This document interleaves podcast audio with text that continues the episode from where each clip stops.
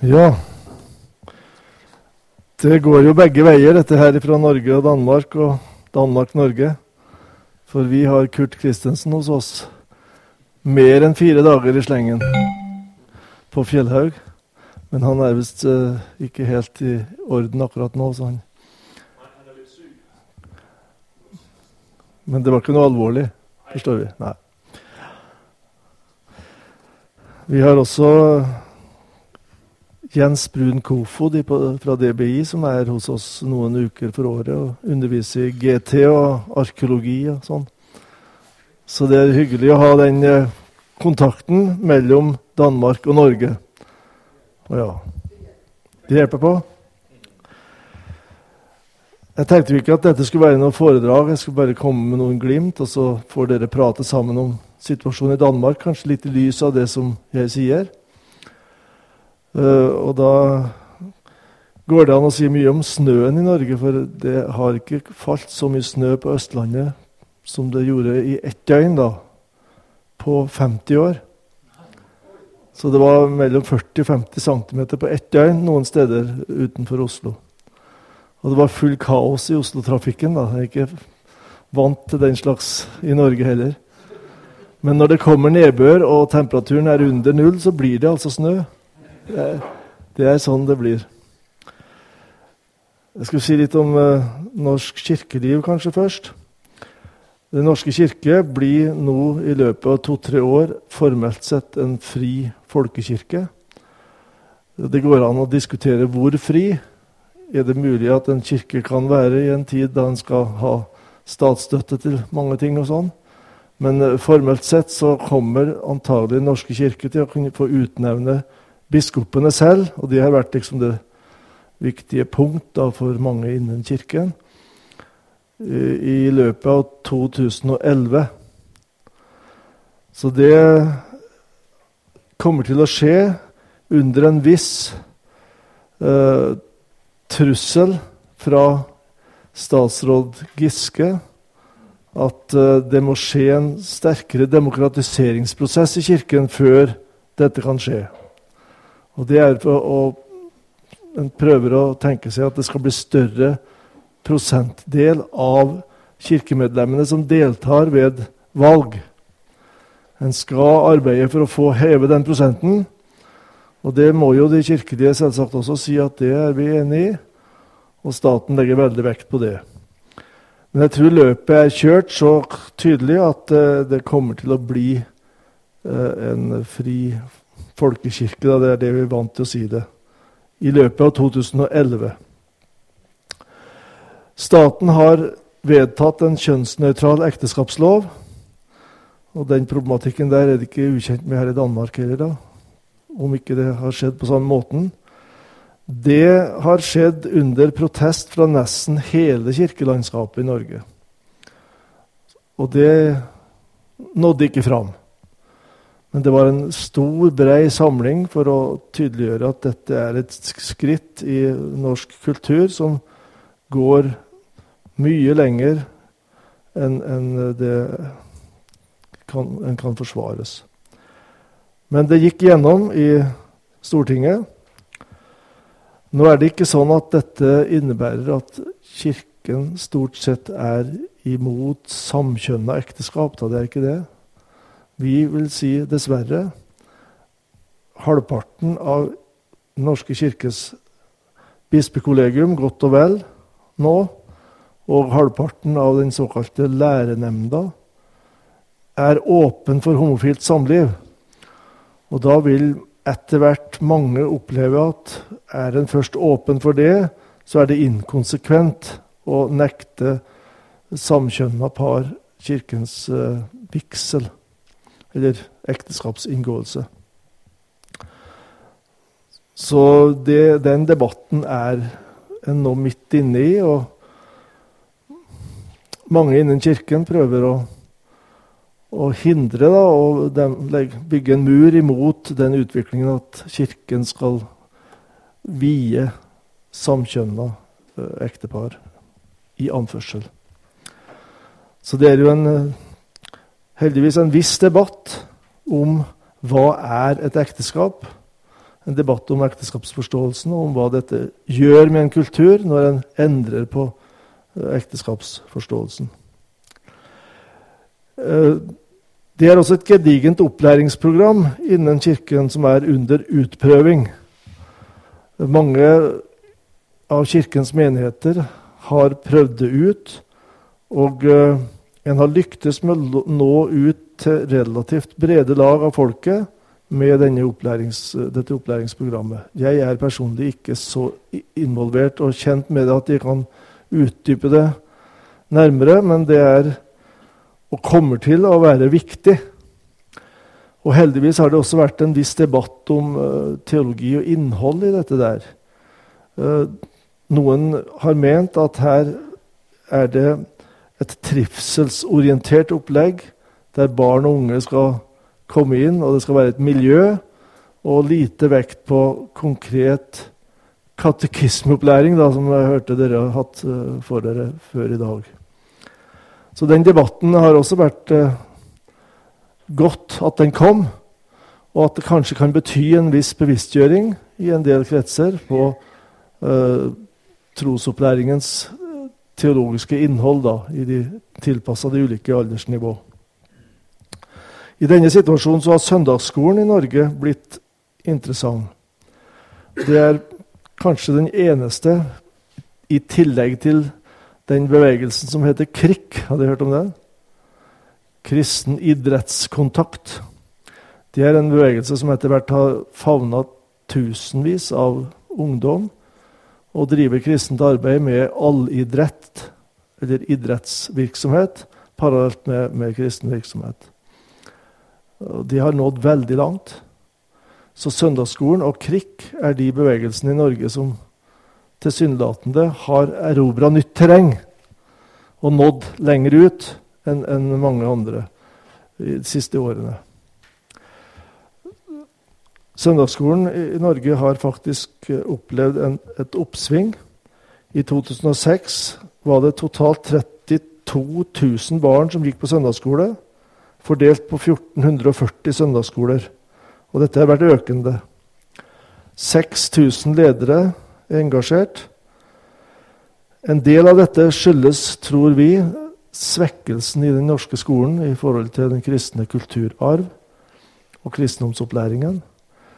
Det er fortsatt mange foreldre som tenker at våre barn må jo få litt kristendom. Og litt mer enn det skolen gir. Og de er litt usikre på hva blir det ut av dette RLE-faget i den norske skolen. For oss er dette et dramatisk skifte fra forrige århundre, midt, midten av forrige århundre, da jeg begynte på skolen, og til nå når det gjelder kristendomsopplæring kristendomsopplæring eller Kristendom i skolen var Kirkens dåpsopplæring fram til 1969.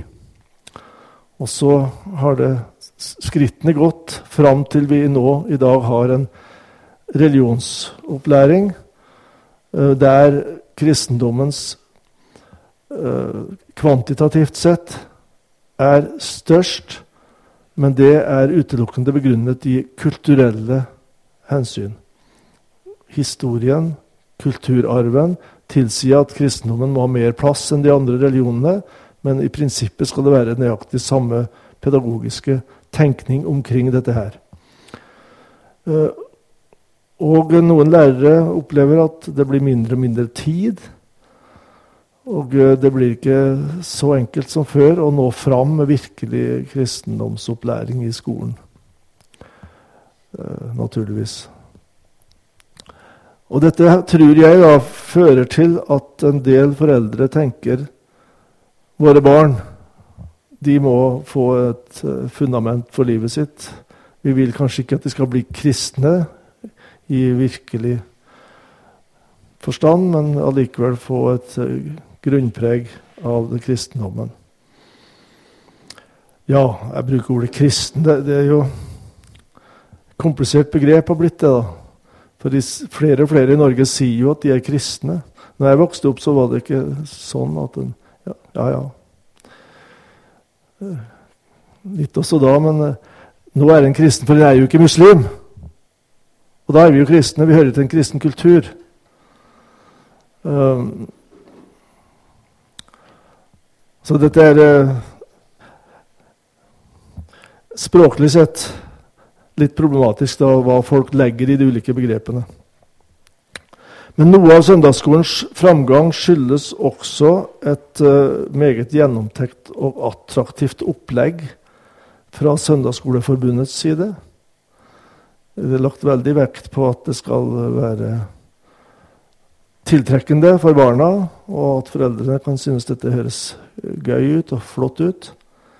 Så det er en av de trekk i norsk kirkeliv som totalt sett eh, synes er lyspunkt. da. Jeg har selv en svigerdatter som gikk i gang med en søndagsskole på noen mil utenfor Oslo. Og De begynte med fire-fem barn. Og så fikk jeg en SMS i høst en gang, på søndag ettermiddag. Og da sto det nå var det 16 barn og 11 foreldre på søndagsskolen. Det er sånn eh, Jeg gikk i Nordmarka og fryda meg akkurat da. For øvrig så opplever vi jo i norsk kristenliv, som store deler av Europa, at det er en nedgangstid. Det kommer vi ikke forbi, da, selv om vi ønsker å være optimister. Så er det en tid der det blir færre aktive kristne lokalt som er med i misjonsarbeid, f.eks. Eh, norsk misjon har hatt størst tyngdepunkt på, i Distrikts-Norge mest i vest og sør. Men eh, flokkene blir mange steder mindre. Og eh, eh når det gjelder NLM, så er en av grunnene til at det er fortsatt mye ungdom med, da, det er de private friskolene. Først og fremst de videregående skolene, der de bor tre år på internat. Så for NRMs del, og til, dels Nordmisjon og Indremisjonsforbundet, så har disse videregående skolene betydd kolossalt mye for rekrutteringen. og selv om langt fra alle disse bekjenner troen eller blir med i misjon, sånn, så er det der vi har uh, en, et hav å fiske i, på en måte. Altså. Det er mye fin ungdom som blir kristne, og som blir aktive og blir kjent med misjonen gjennom disse videregående skolene. Karsten Hjort Pedersen har vært i nære møter med ansatte på de fleste av disse skolene nå i høst, og kan kanskje bekrefte det jeg sier. Det, det er eh, et absolutt lyspunkt. Når det gjelder foreninger Vi kaller det foreninger, da, det dere kaller det kretser, tenker jeg. Misjonskrets. Er det ikke det en gruppe? Ja. En misjonsforening i Danmark det er jo en landsdekkende bevegelse, men eh, en forening i Norge det er en lokal gruppe. Så jeg så i NLMs uh, statistikk her at det er 2000 voksenforeninger og forsamlinger. Og 1000 foreninger og grupper for barn og unge. Dette høres jo mye ut, da. Det er nesten så at jeg tviler på det korrekt, men uh, det er det vel, da. Men det er mange av disse gruppene er små og ikke veldig aktive, så det, ikke, det gir ikke kanskje et helt korrekt bilde allikevel. I misjonene, Nordmisjonen og Indremisjonene og NLM, så har det vært i flere år diskusjon om rasjonalisering av administrative funksjoner. Og det har skjedd mer eller mindre over lang tid, og mye, mye diskusjon omkring dette her. Og Det går ikke på teologi, men det går på strategi. da, og Det går på historie og det går på følelser og, og sånn. og det, det, høres veldig enkelt ut å slå sammen kretser og få én kretsadministrasjon i Trondheim for hele Nord-Norge. og sånn, Men i virkeligheten er eh, bildet litt mer komplisert. Så dette er en debatt som pågår, og det er naturligvis økonomisk press som gjør at en prøver å rasjonalisere. I arbeidet ute på feltene så tenkes det for NLMs del i hvert fall i retning av en konsentrasjon om områder med unådde grupper og en styrking av teltmakerarbeidet. Det innebærer også at en er villig og åpen for og ser nødvendigheten av å avvikle misjonsarbeidet enkelte steder. Dette går litt fram og tilbake, og det er også en, en prosess som slett ikke er enkel. Det er jo en prinsipiell prosess også, dette her. For vi skal jo lære dem å holde alt de har befalt dere. Det, det, er nødvendig med en opplæringsfase. Vi må gå sammen med en ung kirke. Vi må være medspillere med den unge kirken framover. Og det er mange steder et rop om at misjonærer må iallfall være med fortsatt i, i, eh, seminarer og utdanning av nye ledere osv. Så, videre. så dette er også en prosess som pågår på flere av våre misjonsfelt. Der en trekker seg tilbake, der det er etablert unge kirker som driver et arbeid. Og en prøver å, å gjøre dem eh, selvstendige og prøver å gå til nye områder. I, I, Etiopia så har det vært en agenda nå flere år at en prøver å nå somalibefolkningen. Det er jo ekstremt vanskelig, da. Hvis vi tenker rent menneskelig på dette, her, så er det opplagt at somalifolket er de, Mange av dem er veldig kompakt muslimsk. En av våre misjonærer fra Kenya var misjonær i Mombasa-regionen, blant digo-folket, som er muslimsk. Og han har mye erfaring av hvor lang tid det kan gå før du ser frukter av arbeidet. Og de fruktene du arbeider, det blir uh, ofte en lang prosess før du kan være trygg på at dette virkelig er blitt en frukt av arbeidet. Og Det har mye sammenheng med sosiale struktur og mønster, og brudd med familie osv. Nå er han i Norge og har kontakt med de fire kristne somaliere som finnes i Norge. Og de to, fall to-tre av dem er blitt kristne gjennom Internett. Og de har nettmøter, nett, en nettkirke globalt, der de møtes, noen kristne somaliere, og oppbygger hverandre. Og prøver å gjøre dette så hemmelig som mulig, fordi at de er i livsfare. En, på Vestlandet, som vi hørte om i forrige uh, søndagen. uh, han uh, hadde blitt en kristen via kontakt over Internett. En flyktning i Norge, da, en som, somalisk på Meløy, langt ute i Vest-Norge. Og da fikk han tilsendt en arabisk bibel fra en somalier et annet sted i verden, kanskje i USA. Og når kona hans så den bibelen, så tok hun med barna og reiste fra ham. Og han er nå i angst for at kona skal få andre somaliere i Norge til å, å angripe ham på en eller annen måte. Så han vurderer å flytte derfra til et hemmelig sted. Så det er merkelig hvordan verden er blitt global, vi får sånne typer problemer innover oss. Men det er også veldig spennende å se at, at uh, de, de, blir kristne, noen av disse, og at de blir vilje til å ta prisen som det er. Og, og da kan det også etter hvert komme til gjennombrudd enkelte steder. I Etiopia er det nå 50-årsjubileum for Mekaniesuskirken. Det er et, et eventyr nærmest da, i en luthersk kontekst. Eh, Mekaniesuskirken.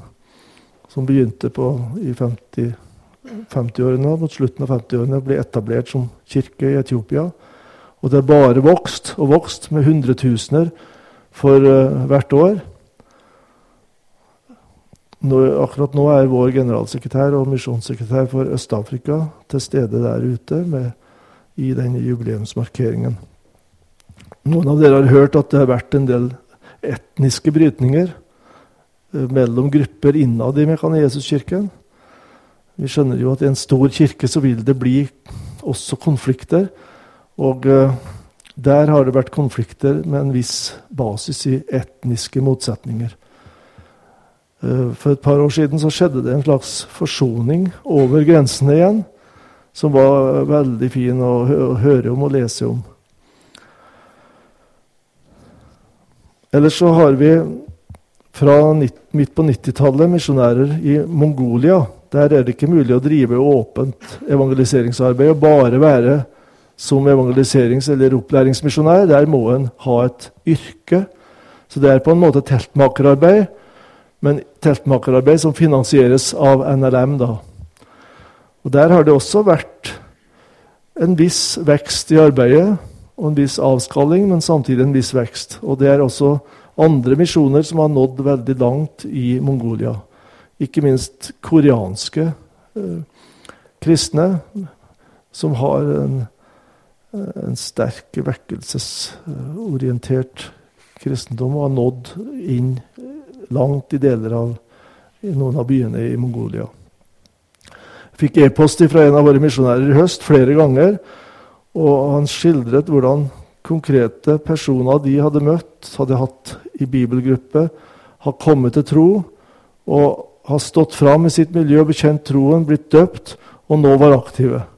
Så Sånt skjer i Mongolia stadig, faktisk. Både i tilknytning til NLMs arbeid og andre misjoners arbeid. Det er sånne oppmuntringer vi stadig får.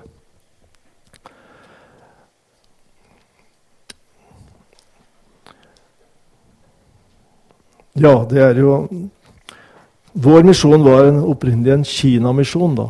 Det gikk under betegnelsen Kina-misjon helt til ja, langt opp i 50-årene. Så enda kan en høre at misjonssambandsfolk blir kalt kinesere. Men det er blant dem som er over 80 år, at sånt sies da. Men det var Kina var så dominerende i, i bevisstheten. Vi fikk et kall til Kina, sånn sier de gamle når de snakker om, om Kinamisjon. Og nå er det Eh, stadig kontakt inne i Kina. Vi har folk som er der som teltmakere, engelsklærere i, i tekniske yrker eller forskjellige ting, og er med i et eh, arbeid for å bygge bibelgrupper og eh, menigheter, og være med å gi opplæring underveis. Det er veldig vanskelig å kartlegge kinesisk kirkeliv.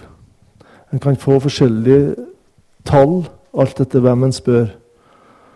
Og også det, den undergrunnskirken i et så stort land som Kina, med 1,2 milliarder, er det? 1,3? 1,3, ja.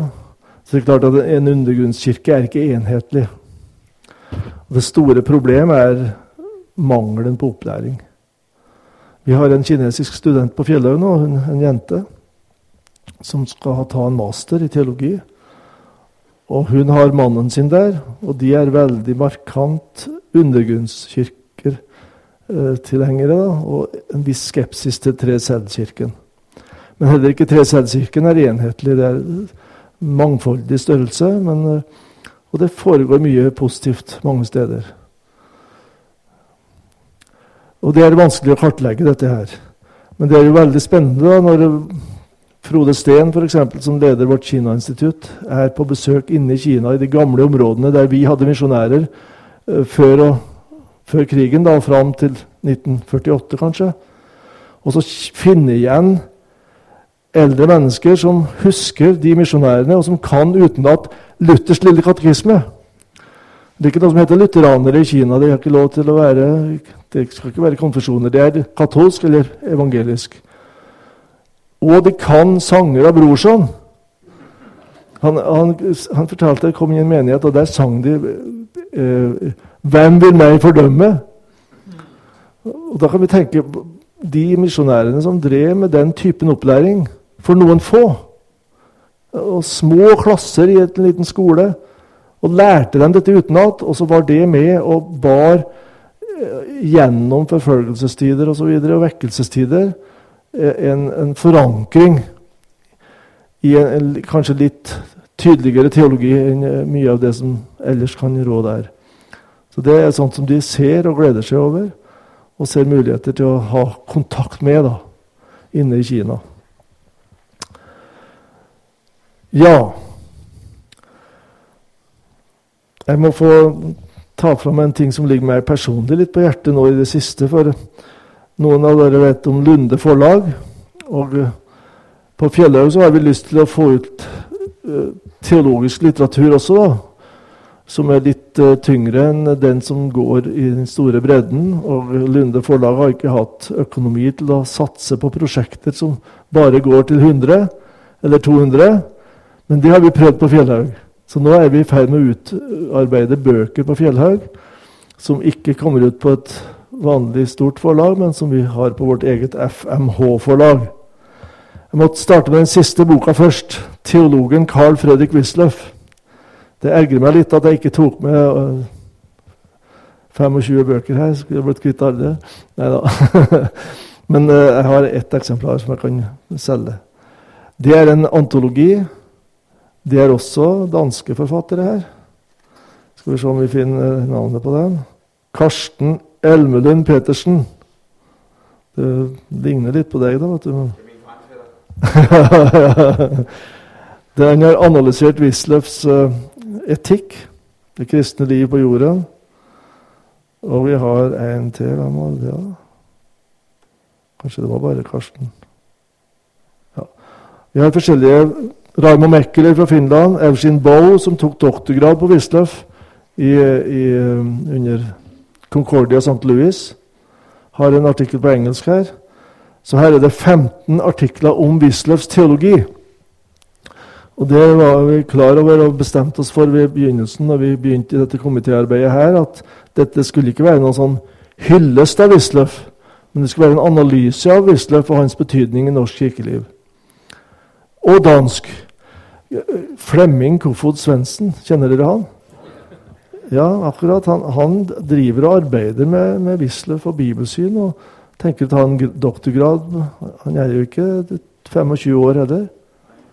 Nei, jeg synes det er 65? Ja, det er fantastisk. Men er ikke det litt oppmuntrende, da? At en mann kan gå i gang med sånt når han er 65? Han skrev 7.1 en kronikk i Kristelig Dagblad og det sørga han for å få inn 7.1, når vi hadde denne frislippet av den boka og et seminar eller en, en forelesning på Fjellhaug som samla en god del om Wisløff. Og han har kontakter i Kristelig Dagblad, og de lova å ta det inn akkurat 7.1. Det var veldig koselig. Nå trenger ikke jeg å presentere Wisløff for det forumet her. Jeg vet litt, litt hvem han var. Men uh, den boka er vel verd å lese. og noen av artiklene har et mer kritisk utgangspunkt enn andre, men det er uh, lesverdig stoff av fagteologer. Så har vi en bok som vi begynte med for noen år siden, og som nå er i, ferdig. da, En antologi det også. 'Perspektiver på Det gamle testamentets plass i den kristne kirkes forkynnelse'. Tittelen er 'Med GT på vei til talerstolen'. Det var jo en GT-mann her det er kanskje litt risikabelt å slippe deg borti den boka her. For det er ikke GT-forskere som har primært skrevet der. da. Det er Karsten Valen har skrevet en artikkel, og Håkon Sunde Pedersen har en artikkel med, med stor grundighet. Eller så er det sånne som meg, som da er mer praktisk teologi, som tenker forholdet GT-NT og GT på Prekestolen. Så det er en bok som vi har gitt ut på vårt eget forlag. Fordi at eh, Lunde ikke kan ta sånne ting eh, med den økonomien som de har. Jeg har også en Johannes-kommentar som kom for et par år siden, eller et, et år siden. Som er en bearbeidelse av stoff fra undervisningen i bachelornivå. Så det var bare sånn liten digresjon her. Noen av dere vet at jeg også kanskje eh, vet muligens at jeg redigerer tidsskriftet Fast grunn, der vi publiserer relevante artikler om diverse ting som er oppe i samtida i Kristen-Norge og kirkelivet og misjon og kulturliv osv. Og, så og har en del små kommentarer til ting som skjer. Og jeg nevner det her fordi vi har stadig vekk danske forfattere som skriver. Kurt har skrevet en artikkel om uh, ja, flyfoto over dansk kirkeliv, eller hva vi kalte det. Der står det kanskje ikke veldig mye nytt for dere, for det var en sånn kort sammenfatning. Men uh, det var en veldig grei og ryddig. Nå har Kurt Hjemdal, er det noen som vet hvem det er? Ja, Han er dansk, men har vært i Norge sitt yrkesaktive liv. skrive en artikkel som kommer i førstkommende nummer om Kai Munch. Uh, et kåseri, nærmest. Så bare det gjør det nyttig å ha fast grunn. Da. og Karsten Hjort Pedersen har en artikkel som kommer i nummer to, om barnetro, voksentro. Så, og han Jens Ole Christensen har også en artikkel nå om ja, det har med forkynnelsen å gjøre. Jeg er litt usikker på hvor mye jeg skal ta fram. Det går også an å spørre om ting hvis det er ting dere tror jeg kan bidra med. Uh, innad i misjonsbevegelsen i Norge så pågår det stadig debatter om forholdet til Kirken. Det er stadig nå framme i Etter den åpenheten for homofilt samliv som det er blitt innenfor kirkelivet, så har dette bare tiltatt i kraft. da. Men det er andre strømninger som også virker parallelt. F.eks. impulser fra USA når det gjelder forsamlingsbygging osv. Især blant de yngre. Som gjør at uh, mange stiller spørsmålstegn ved verdien av å stå i folkekirka. Om vi bør bygge forsamlinger som er fri i forhold til Kirken, eller der folk ikke er medlemmer i Kirken. Og andre er da skeptiske til den veien og mener den gamle lekmannsrørsla hadde en bedre vei å gå. At den står i Kirken, men har et misjonsarbeid som er fritt og uavhengig fra kirkelige råd og organer. Dette er kjent stoff for dere, da, også fra dansk kirkehistorie. Men den debatten er blitt uh, på en ny måte kommet rett inn i de konservative misjonsbevegelsene. Eh, det hadde jo vært i Danmark kanskje litt lengre tid enn i Norge. En, en sånn debatt.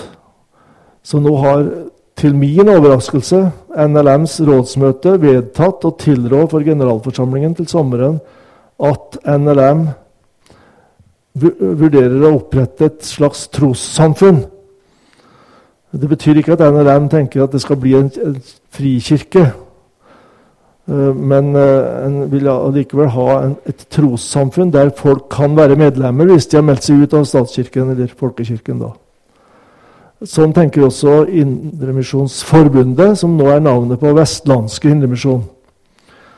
Mens Nordmisjons generalsekretær nå uh, rykka ut i, i avis, et avisinnlegg og mente at det kanskje gikk an at flere samla seg om et slags uh, kirkelig alternativ som en uh, medlemskap i et slags trossamfunn på et litt bredere plan, og ellers drive med sin misjon hver for seg. Så sånne debatter pågår. Personlig så har jeg, eh, hvis jeg får lov til å si hva jeg har, har hevda som min mening, da, så tror jeg dette blir uh, det, det, det, kan lett bli en oppsplitting av disse misjonsbevegelsene. Og det kan lett bli uh, i forhold til tidligere en større vekt på lokalt forsamlingsliv, som da får en egen profil, alt etter hvor en er i landet. NLM har tidligere vært kjennetegna av en enhetlighet i profil over hele Norge, til en viss grad i hvert fall. Mens det som skjer når du får uh, lokale forsamlinger der en tenker at vi skal være en, en kirke, da, en NLM-kirke, det vil være at kontakten til kretsledd, altså regionledd og hovedledd, hovedkontor, tror jeg blir vanskelig å, å holde på. Og profilen vil sprike mer.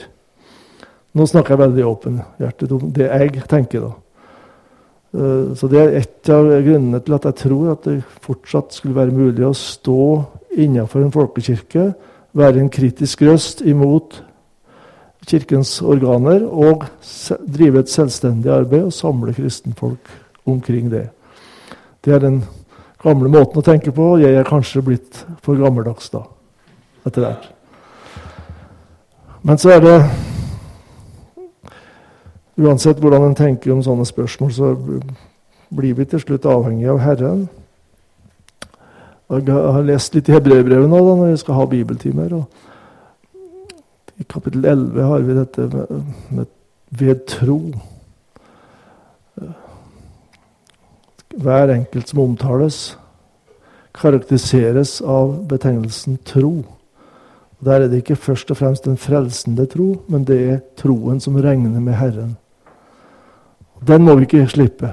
Den må vi inspirere hverandre til. Vi har en sky av vitner omkring oss, trosvitner, som uh, i Bibelen, men også i historien, vitner for oss om at det går an å tro på Gud og regne med Ham. Og vi er kalt til å tjene Herren i vår tid, så lenge vi lever. Og Guds ånd vil være oss nær, og da skal vi være tro i det kallet.